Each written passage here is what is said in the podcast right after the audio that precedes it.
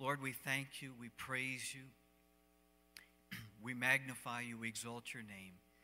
We pray that the name of Jesus Christ would be exalted. He is the epitome of integrity. He's modeled that. We worship you, Jesus. You continue to be the same yesterday, today, and forever. And even as your servant uh, Charles Wesley declared many, many years ago, that all things as they change, they proclaim Jesus Christ eternally the same. Everything as it changes proclaims that Jesus is eternally the same. And so we bless you for your faithfulness, for your integrity, for your glory and your honor, and for your great compassion and pity on us, that you would dare incorporate us into your great plans and purposes. So we thank you and we praise you. Amen. Amen. You may be seated. Mark chapter 4. I'm going to read thir- three verses, four verses. It's uh, verse number 26 through 29. A parable. I'm going to just use it as a springboard for a message that we're going to call today Seeds of Change. I hope I didn't plagiarize anyone's title. I didn't mean to if I did, you know. Seeds of change. That's just kind of how it came to me. As you're turning there, I want you to be able to just hear someone like myself read it, but follow along if you can. And he was saying, that would be Jesus. Jesus was saying, let me just uh, paint a picture here for a moment, and that is that Jesus came and he healed people and he restored people and he challenged people and he rescued people and he delivered people and he demonstrated amazing miracles, signs and wonders, each and every one of them changing people's lives. And that then, out of those things that would happen, people would gather. There would be a crowd, and they would gather together and they listened to him, and he would begin to teach them. So, the thing that I want you to understand is the touch of Jesus will transform your heart if you let it. But the words of Jesus and the teachings of Jesus will transform your life as you begin to follow and model and, uh, and, abide by them. So Jesus is now teaching, and he's saying, The kingdom of God is like a man who casts seed upon the soil. And he goes to bed at night and gets up by day, and the seed sprouts and grows by day. And the seed sprouts and grows, how he himself does not know. Let me read that again. I think I got it wrong. Verse 27 And he goes to bed at night and gets up by day, and the seed sprouts and grows. How he does not know. The soil produces crop by itself first the blade, then the head, then the mature grain in the head. But when the crop permits, he immediately puts in the sickle because the harvest has come. So I want you to just think with me for a moment. Jesus began demonstrating the signs that the kingdom of God was with him. We know that the kingdom of God had come to the earth because the king had come. So where the king goes, there's the kingdom. So Jesus begins to do things and to demonstrate God's love and care for people. He begins restoring people.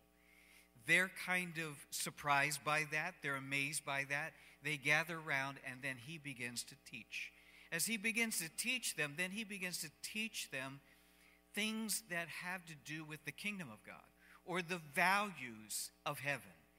I want us to just think for a moment that when Jesus taught, and he taught in parables, he wanted people to understand that in their current world, in their current climate, and their current culture, there were things that everybody considered social norms.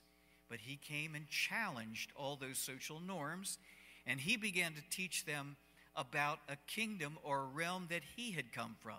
He had come from heaven, he had come to the earth. He brought the very heart of the Father, and there he is on the earth, and he's trying to get people who are so, so used to life as it was that even though they went to synagogue and they were hearing the word of God, they weren't hearing.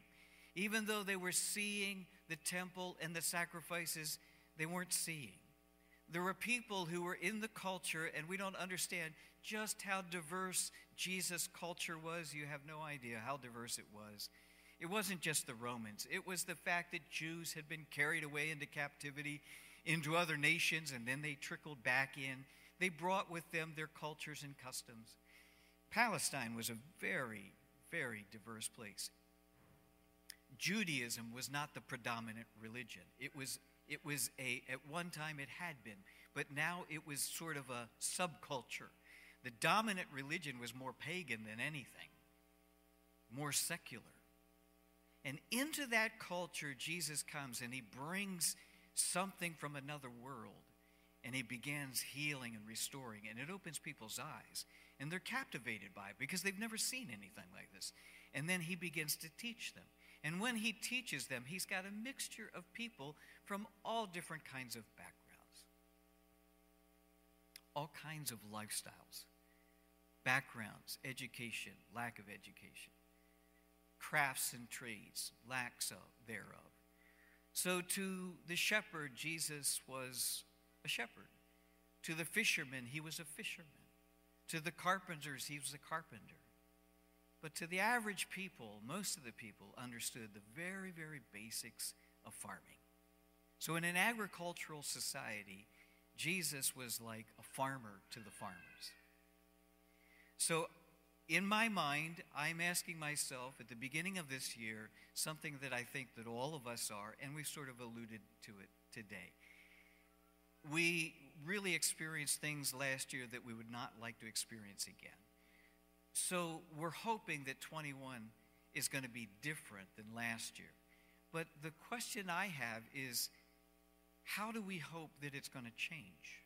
How do we hope that this world is going to be different this year than last year, especially since some of the same conditions, many of the same conditions still exist in our culture today. How can there be a change?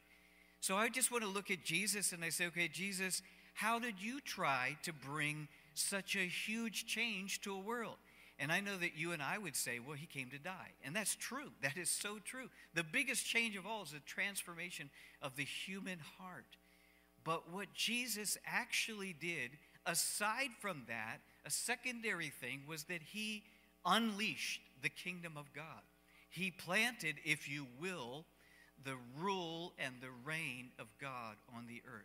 So that those who submit their hearts willingly to the loving Father uh, would be governed by, by God Himself. And so he would actually get what, what would happen is that, that the people would understand that Jesus is actually teaching them not just another way of life, but he was, he was teaching them the way of life. So he was the way, he was the truth, and he was the life. So, what mankind had forgotten for so many years was actually how to live in relationship with God. And Jesus, boy, I tell you, he was good at living in relationship with his Father. And, and Annie, I just loved your honesty and your transparency there. And the only thing I can say, uh, not to add to it, but just to say, like, if you want, for me, when I need to go back to the basics and find integrity again, I, I just have to get alone with Jesus.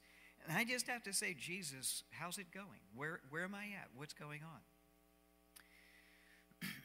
so I, uh, uh, last year I figured out that I'm not middle aged. I, for, you know, I've been living under a delusion for a while. I thought, you know, I was middle aged and I said something one time about, you know, me being a middle aged man. And someone said, dude, you, you plan to live to 125 or what? You know, I mean, unless you're going to live that long, you're not middle aged. You're more like retirement age, Pastor Rich. And I'm like, really? I, you know, I don't, sometimes I, I don't feel that way, but sometimes I do, you know. But I, I started asking the Lord, how can we change this year? And but but mixed in with that, I was just saying, God, where am I at? Where are you and I at? And so I'm just going to be really honest with you and say that that I just said to the Lord, you know, like I, I've been a father, and I think I know how to do that. I'm not the worst, I'm not the best, but I, I know how to do fathering without thinking about it. I know how to be a grandfather without even thinking about it. Same thing with pastoring, but I, I don't think that Jesus is going to say, you know, welcome Pastor Rich, you know, into heaven. I, I, I don't think he's going to say that. I, I, you know, like I'm the only pastor in the world or something. I don't know. I don't think that those things have to do with my identity. So I'm actually saying, okay, at this strategic point in my life, I really need to know what I am and who I am and what I should be doing. You know, um, so I mean, I, I guess I could always go back to playing bass, but I'm not sure after today. I don't know. You know, um, I don't know if there's a future in it for me, but I, I enjoy it. So, what am I? Who am I? What can I do?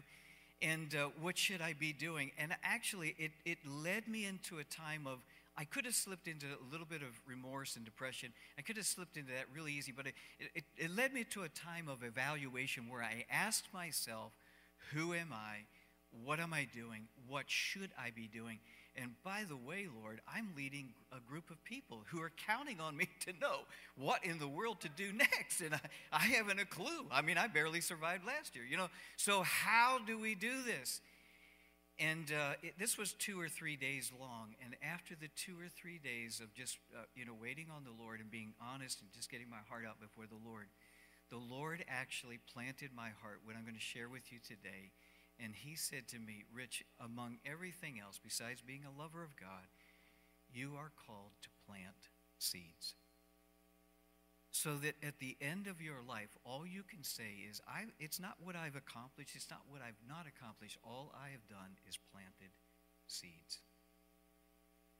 And, brothers and sisters, when you have a wake up moment like I did, you'll find out that's all you can do too. It's really all that you can do. Okay, so the seed is one thing, the soil is another thing, but I just, it just really and I, I know I've been very nostalgic over the last couple of weeks, and I, I have to do it one more time. I have to talk about my dad one more time, only because he probably epitomized for me this value more than anyone else I know. And that was that my dad, being the youngest of uh, seven, and uh, his dad, his dad had a farm, and so um, as the older boys went off to uh, World War II and into the military at the end of World War II, um, that only left one son at home for what would have been a large farm for, for one man. So my grandfather needed help. So my dad dropped out of school in high school or somewhere around there, and, um, and he, he helped my, uh, my grandfather on the farm. So his life and his upbringing and his training was using tractors, repairing tractors, uh, digging holes, digging seed, uh, putting, planting seed, uh, you know, um, all the, all the preparing fields, uh, planting fields, harvesting fields, uh, preparing the next field, and you know that all of that was great, and I, I could tell you so many stories, and I'm just in such a place where I better not. But I will just tell you this one real quick is that he also somehow or another um, found or acquired or got a hold of a baby raccoon and he raised that raccoon and he trained that raccoon and it became a pet. So he had this really, really fine raccoon pet on the farm. And there's a rumor that he actually traded my other grandfather, the raccoon, for my mom. I'm not sure if that's true, but I just thought I'd throw that out there. my dad was a farmer, Jesus was a farmer, and he understood how planting seeds works. Now, my dad had a not a green thumb, he had a short thumb, a deformed thumb. It was like shortened, I think, on his right hand, um, not quite the full length of a, of a thumbnail, and it was, it was short and fat. And his dad had that. And I, I think maybe one or two of his brothers had that. And I don't know, but I'm telling you, it seems like that everyone who had that short thumb could, could farm. I mean, they could grow things. I don't have a short thumb. I couldn't make anything grow. It just, you know, I think my, my son David, he's been able to make things grow over in his place, you know. I think he might have got the gene. I don't know. Oh, it was really Hannah?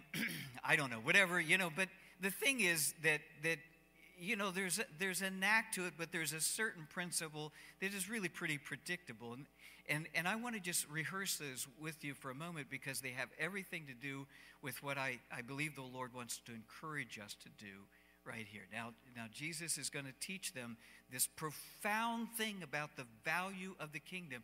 He's actually going to show you like how to change your culture. What was Jesus doing when he was going around? He was ministering to people. He was healing people. He was leading people. He was guiding people. When he was doing these things, what was he doing? Well, primarily he was planting seeds. He wasn't trying to plant a church. He was, you know, he, he was actually advancing the kingdom by planting these seeds. So I want you to think about this with me. So we're going to talk about planting seeds of change. Let me just give you one example right now. Um, if, if, if there is any chance that the, the world that you live in has caused you to question uh, authority, government, politics, the news, the media, any of those dominant things in the culture, if, if, you've, if you've had any suspicions that there could be a little bit of corruption somewhere in all of that.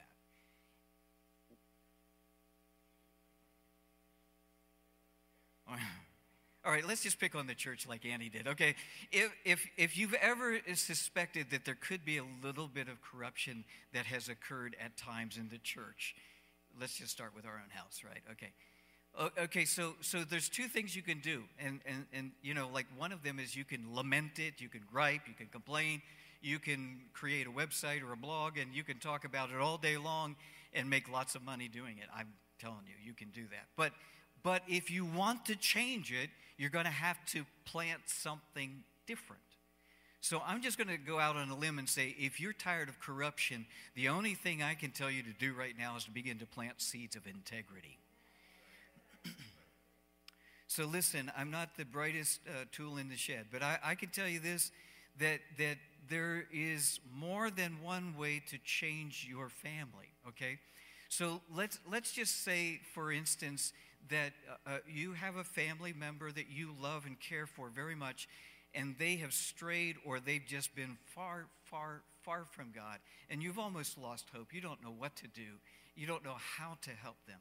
Well, all I can say is that you, you know, you live your life as honestly as you know how to. You continue your testimony as honestly as you know how to.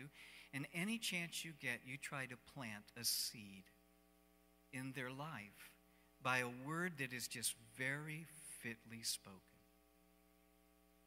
And I'm, I'm going to just tell you, I, uh, there, it, it breaks my heart that restaurants have been closed, so you're under pastoral orders to go eat at restaurants all this week, as much as you can hold, and as much money as you can, you know, contain there. But tip well, say, you know, bless the, the, the waiters and waitresses, and, and just tell them that you've been praying for them. You understand it's been a hard time for them go there and just bless people and just plant a seed. I can't tell you how many times the Lord has used that little technique to begin something in people's lives. I can tell you that we know uh, we know one waitress that just in a passing moment, in a passing thought, and a seed planted, I was able to say a word of encouragement and pray and someone trying to have a child all of a sudden was able to have a child you know? And i don't know about you but that i mean it didn't change the world it changed her world okay? So i'm going to just ask you to consider planting seeds. So let's go through this let's let's just i'm, I'm not trying to dumb it down uh, i'm just trying to be methodical here. So let's just look at these steps here. Jesus began to teach and i'm going to call it the law of the seed so uh, I don't know if we're going to get our PowerPoint back online here, but if we can, I want to show you um, and, and, I want you to consider with me that, that the, the very first thing that you and I want to just kind of hold in our heart right now is the law of the seed. The law of the seed, that's a very interesting thing that Jesus uh, led us to. He says, um, The kingdom of God is like a man. So he, he's saying, if you, you want to picture the kingdom of God, let me just tell you what it's like. Now, just think if you had a chance to sit with, uh, I was going to say Steve Jobs, I guess would, probably that would be scary, but uh, Bill Gates, if you had a chance to sit with Bill Gates, sit down with him and say, I want, you te- I want you to teach me about computers. And he said, Well, let me just tell you the first thing I know about computers. This is Jesus. He knows the kingdom. And here's what he says The kingdom of God is like this. And, it, and this parable is sandwiched within or in the midst of several other parables about planting seeds. And he says to him, It's like a man who, um, a man who um, casts seed upon the soil. So he just took a seed and he just cast it out there on this soil. Okay? The law of the seed says this everything, literally everything, starts with a seed. There is nothing that doesn't begin with a seed. In Genesis chapter 1, it teaches us that he created vegetation to have seed within itself. And that seed would actually uh, bring forth life, it could replicate itself. So I want you to just think with me for a moment. Everything begins with a seed. A baby is a seed. Or, well, it had a seed. You know, that it began as a seed. A child is a seed. Think about God saying, I'm going to change the world, so he sends a child. He planted a seed. All right? Uh, anger and hatred starts with a seed. It can be a seed of bitterness, it could be a seed of unforgiveness, it could be abuse, neglect, it hurt. It, there's all kinds of reasons. Anger is a human emotion given to us by God. We need to know how to use it. But I'm not talking about, I'm talking about a real evil kind of. This world has been filled with a real evil kind of anger and kind of talk and kind of rhetoric that is absolutely because everybody believes their opinion is a matter of life and death. Everything, but let me just say this before we try to decide any of that because I can't figure it out. But I, will just tell you that it all starts with a seed. Someone planted a seed. I will talk with people. I can't tell you how many times I've had a conversation with someone, and what I'll do is I'll ask them how they came to that conclusion. Why do you believe that? Whatever. And, and because in the back of my mind, I'm knowing they didn't think that themselves. Someone planted a seed. Everything starts with a seed. Kindness starts with a seed. Love starts with a seed. Romance, a family starts with a seed. Everything, literally everything, starts with a seed. And without a seed, you can't have replication, multiplication. So, what, got, what did Jesus do? He just came into the world. He began to heal someone. As he healed someone, then he might say to them, Go and sin no more. And he began to plant seeds a woman caught in adultery. It, like, this is the epitome. Like, in the temple area, this is like the epitome. This is going to get every religious spirit up in an, an, uproar and anger and all of that sort of thing. But Jesus wasn't thinking about the religious leaders or rulers, he was actually thinking about the woman. So he dealt with the situation very, very amazingly. And then he planted a seed. The seed was, Neither do I condemn you. Go and sin no more, lest something worse come upon you. Uh, you know, Jesus actually, you know, he wasn't condoning adultery. He was not condoning sexual immorality. Anything, it was far from that. But what he was doing was actually planting a seed that would begin to sprout into something that would change the nature and the behavior. It would transform the heart. And what we all want is people to behave differently. That's the way people start to behave differently. We could just stop right here and say, look, we just went home and planted a seed in our home, in our homes, just start with our homes. Just start planting seed in our home. Let me ask you today, right now, be honest with me. Look at you guys at home and everybody online, everybody in this room today. Uh, let me, what kind of seed are you planting in your home?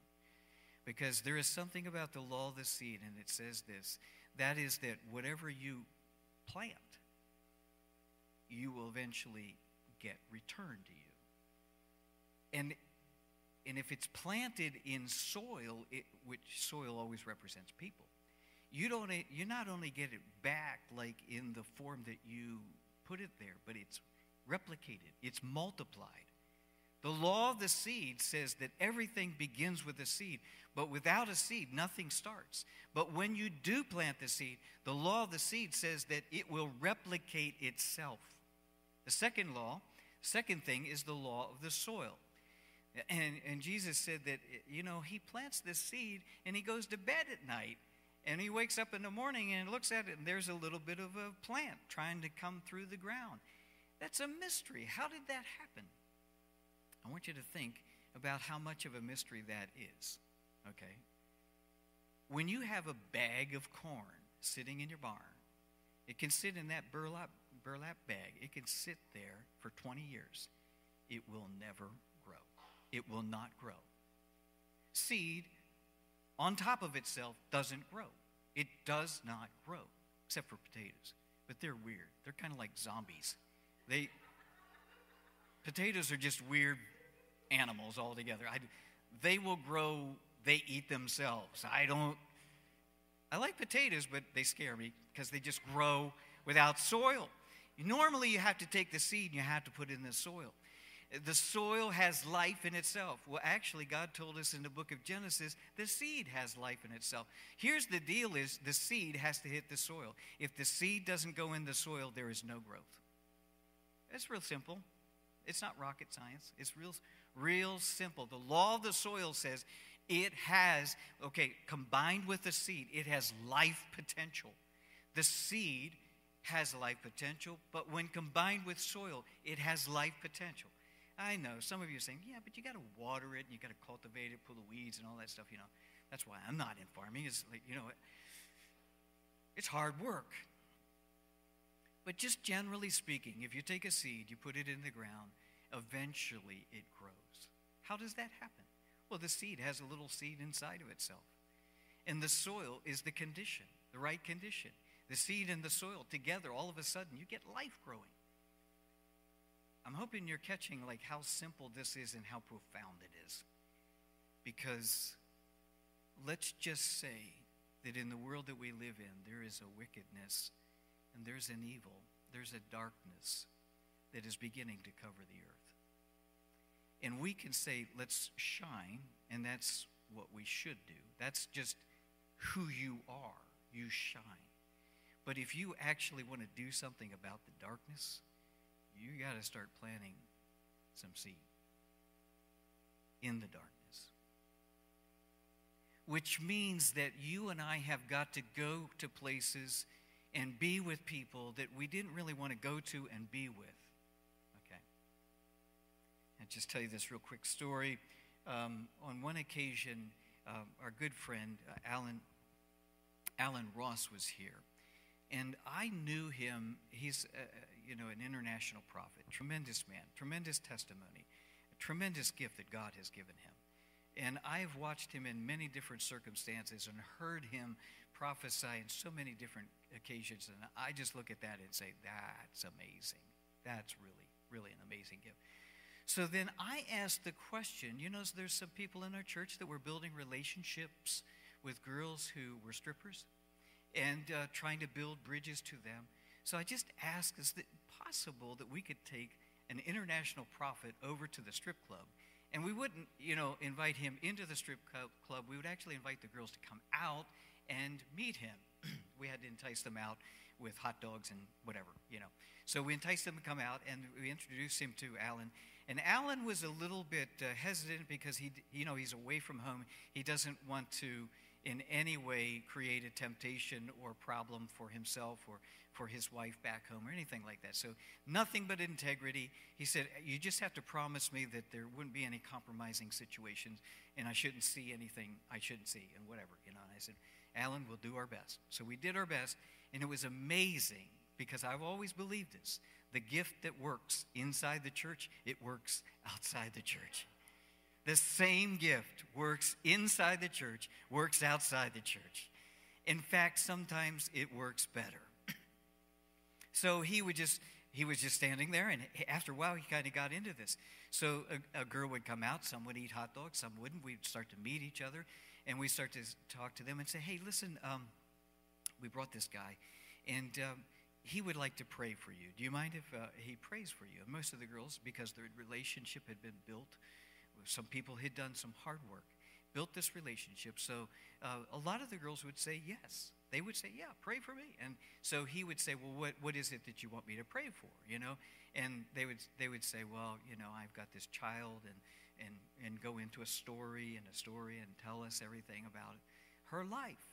And then, then he would just say, Well, let me pray for you. And he started to pray. And he would pray for her, her felt needs, the needs that she was feeling, this, the things that she brought to him.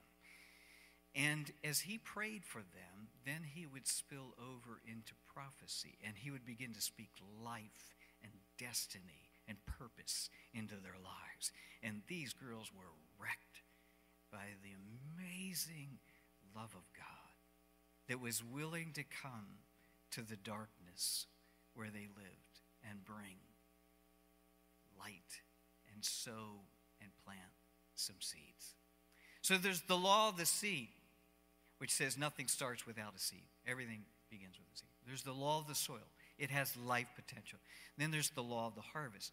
Well, now, uh, Jesus said that when the uh, crop permits, he immediately puts in the sickle because the harvest has come. What does the law of the harvest say? It's real simple no planting, no harvesting. We are praying, we have been praying. Many of us are praying for things. Many of us, I'm going to prophesy, have been praying for years for things, asking God to do them, and God is not ready to do them because you and I have not planted seed. You plant the seed, he'll do the miracle. You plant the seed, he'll do the miracle. Okay, so here's the thing I've learned a while ago is that uh, fish there's fishing and there's planting. So Jesus talked to fishermen. He said, "I want to make you fishers of men." I would love to catch fish, don't you? I'm telling you, there was a trout and I that had a wonderful time in the Yellow Breeches Creek. I can remember it clear as anything this past summer. And day after, or week after week, I kept going back to that same place looking for his brother. And his brother went to Canada or something. I don't know. But this beautiful trout got himself somehow tangled up in my line, and I caught him and I pulled him out, and I said, That is one beautiful fish. And I took a selfie with him because I really wanted to kiss him because he was so gorgeous. I mean, this was a gorgeous fish. And I'm like, I can't believe I caught this, you know. And I'm rejoicing over one fish that I caught. And I went back there week after week, and like all the fish went on vacation or something. I didn't catch any more beautiful fish like that, but I had some fun in the creek. Here's the thing is that Jesus taught Peter, James, and John. He taught them how to be fishers of men. How many of you know it's wonderful to catch the hearts of men? How many of you know that evangelism is a wonderful thing? Sharing your faith is a wonderful thing. Gathering in a harvest is a wonderful thing. Amen? It's more wonderful than that. Let me just tell you if you have led a soul to Christ, there is nothing like it. I mean, I'm holding this beautiful rainbow trout saying, Man, there is no, ah, the smallmouth bass, bass have nothing on you, buddy. You're wonderful. When you catch a prize, when you catch a soul, it's a wonderful thing. And some of us have sons and daughters and grandchildren and loved ones that we're hoping to catch. We're hoping to catch. And I'm going to pray in just a moment for all those that need to be caught. We're going to pray together that this is the year that they get caught. Okay? I, am all about that. I will fish with you all day long. I'm a hopeless fisherman. I will fish till there's no more hope. I will fish. But I'm going to tell you something better planting seeds in the soil of your children's life. And over the course of a lifetime, raising them up in the values of the kingdom, the, the, the love of God, the things that you want to see. That is better than catching them when they're in their teens or when they're in college or whatever. I've got great news for you. For those of you who have teens or youth that are just kind of out there, it's just an amazing thing that right now, many, many teens who had some kind of spiritual um, upbringing or something sown into their life, they run home when they start having babies. They run home when they start having.